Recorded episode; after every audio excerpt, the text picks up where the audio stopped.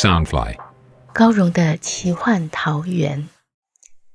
武侠小说是华人独有的乌托邦世界，满足每个人的热血侠义、冒险乐趣与远大梦想。高荣的奇幻桃源是一个以高荣武侠小说连载，加上一点点创作解说的单元。周一到周四每天晚上十点，陪你仗剑江湖，快意恩仇。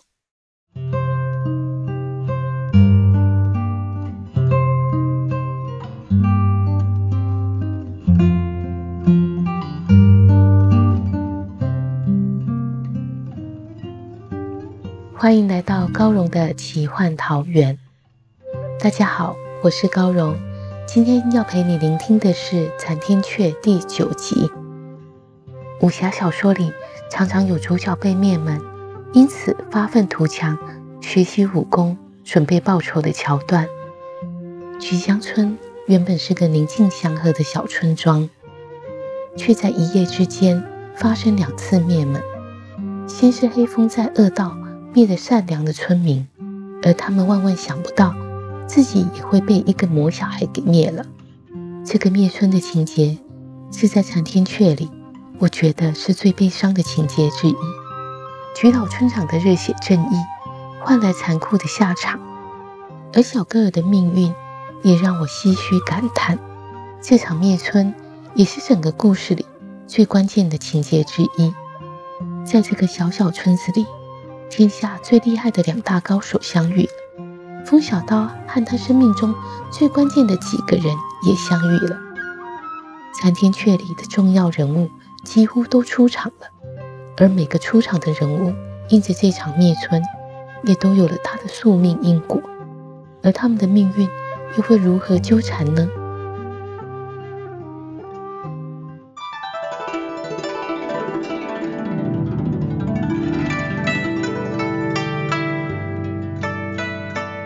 若水被围困在黑色风卷的中心，手中的浮尘光芒像电光般冲上云霄。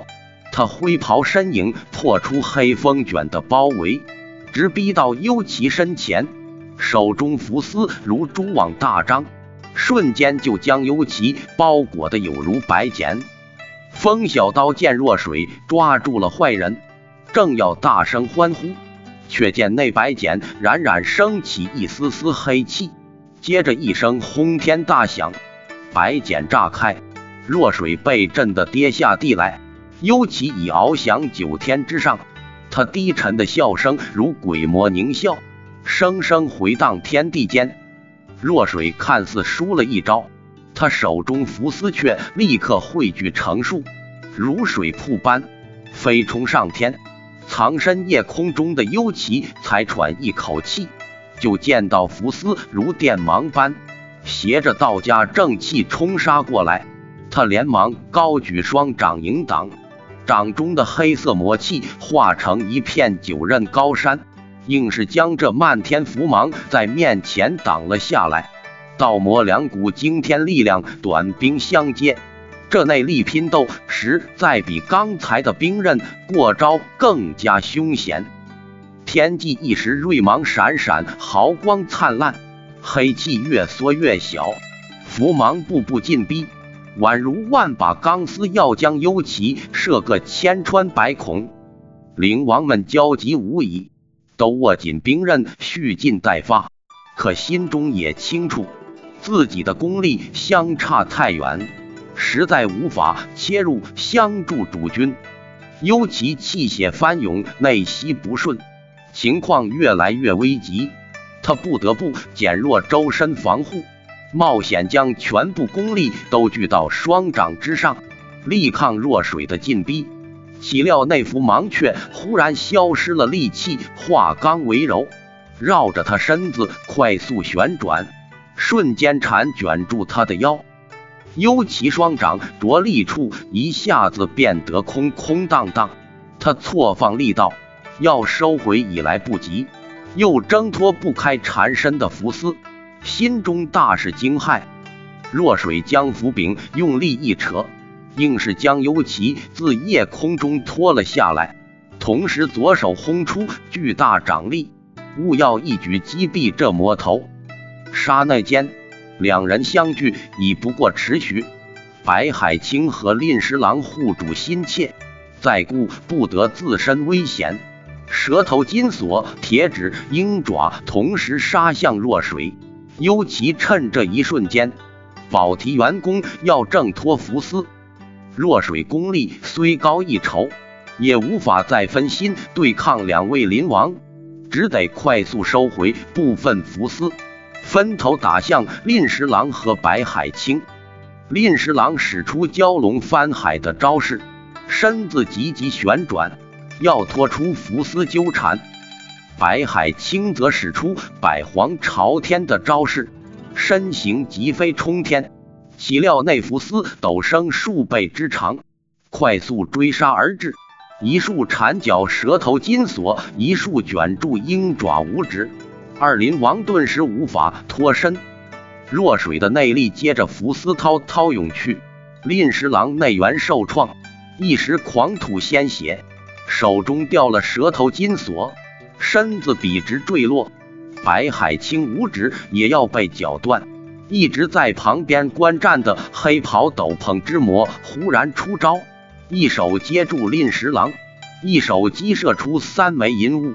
幽奇也趁机发掌打向若水胸口，魔君掌力雄浑，如惊涛骇浪。若水内力一分为三，绝非对手。他连忙提起左掌相挡，三枚银物却无法闪避，直钉入他的左肩。若水浮丝的力道顿时减弱，白海清五指急缩，终于保住铁爪脱困而出。他正感庆幸。忽然，一道尖利的惨呼声传来：“你九天玄狐，竟是幽奇受到重创！”只见他的元神从天林处腾腾而出，如长鲸吸水般，在众魔面前眼睁睁的被吸入弱水左掌内，身子却如断线风筝般掉落。此番恶变只在眨眼之间，白海青双袖大展成羽翼。使出斧削破浪的招式，急速下冲，拖住幽奇的身躯，大喝道：“快走！”黑袍斗篷的魔者扬手撒去漫天毒雾，若水将浮丝斩成屏风，将毒雾尽数挡开。双魔各自报了一个伤者，快速消失在夜色中。风小刀还惊魂未定，若水就一把抓起他背心。提着他急急飞奔，直到百里外才停了下来。神仙爷爷，哎呦！风小刀才开口，就被若水一把摔在地上。他抬头望去，见若水脸色铁青，喷吐出一大口鲜血，萎靡在地，不由得大吃一惊，赶紧扶住若水，关心道：“神仙爷爷，你怎么样了？”若水卸下右肩袍衣，见肩窝处牢牢牵着三只小如指甲、全身发亮的银蜘蛛，喘气道：“小娃儿，你敢不敢帮爷爷取出这三只银珠？”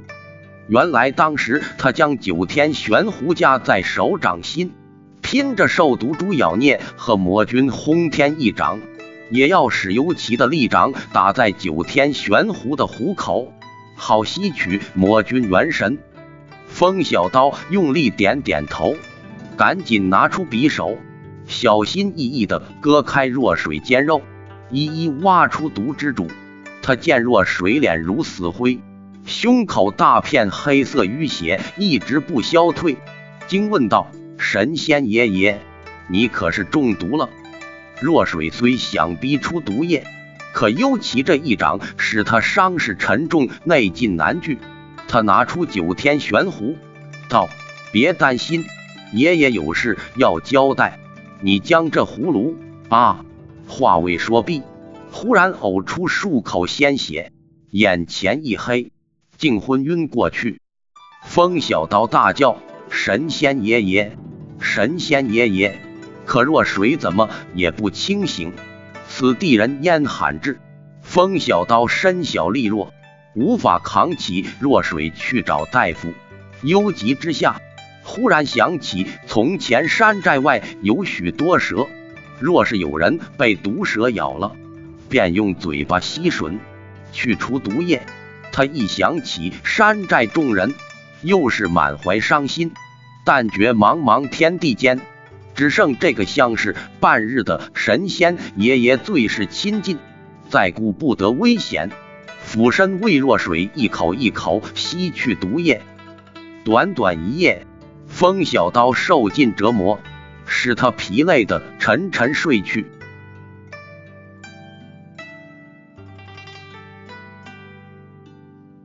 却说那一天，菊香村一片死尸，没有半个活人，只剩下老村长的孙女小歌儿自己躺在菊香大院的门口。他渐渐清醒，赫然发现压在身上的无头尸，竟是平日照顾自己的母妈。他害怕的想起身，却挣脱不出庞大的胖躯。恍惚间。似听见爷爷的凄厉吼叫声和姐姐姨娘们的阵阵哀嚎，他吓得全身瘫软，连眼泪也流不出。渐渐的，哭嚎声、呼喝声都化成一片模糊，消失不见。不知苦哀多久，他从缝隙里见到一名小男童奔了过来，赶紧拼命大喊：“哥哥，哥哥，救我，救我！”可无论他如何哀哭求救，细嫩的呼声却闷在母妈的尸体下，传不出去。小男童无情的走了，从此世间仿佛死了般，安静的再没有半点声息。日升日落，天地苍茫，独剩他一人躺在炼狱场里。死或许不可怕，但在一具具冰冷破碎的亲人尸体中。孤独的一分一分的死去，却是一种折磨至深的死法。他不明白为何大家都抛弃了他，内心的恐惧煎熬使他四肢僵化，没有眼泪，没有知觉，只茫然的瞪视着倾盆大雨的黑暗天空，浑身寒颤的浸在血水与水浇透里。他喉头可如火烧，小口微起。雨水和这母妈的血水秘密流入喉间，虽然舒缓了口渴，却是万分恶心。直挨到第四日，雨势稍歇，腥膻恶臭弥漫着荒村，大片蚊蝇停在他露出的头脸上。小小孩童数日间承受村破人亡的悲痛、恐惧至深的折磨，意识终于渐渐涣散。林林林。一阵细微铃声响起，小哥儿模糊的视线中，缓缓浮现一双系着金铃的红袖金葱鞋。他不由得感到浑身发冷，比死还冰冷。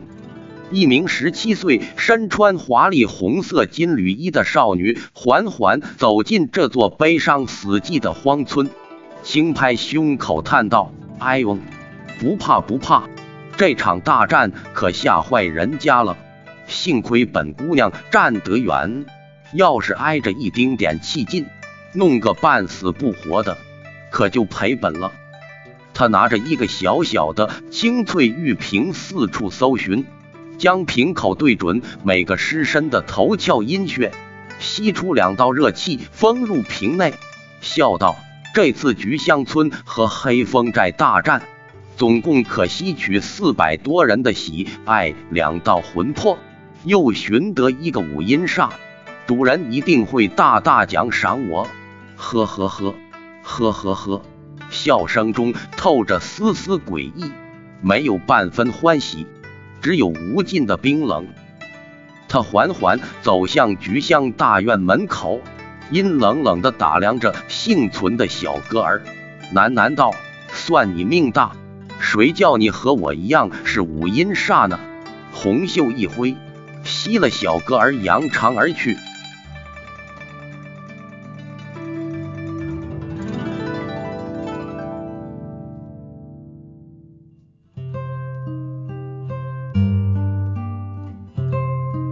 若水收了魔君幽起的元神，自己也受到重创，还中了银蜘蛛的毒。风小刀为他吸毒血，两个人能活下来吗？而遭到浩劫的菊香村几乎没有半个活口，只有菊老村长的孙女小根儿还活着。她被压在尸身底下许多天，却忽然来了一位神秘女子，把小根儿带走了。这神秘女子又是谁呢？欲知详情，请听下回分解。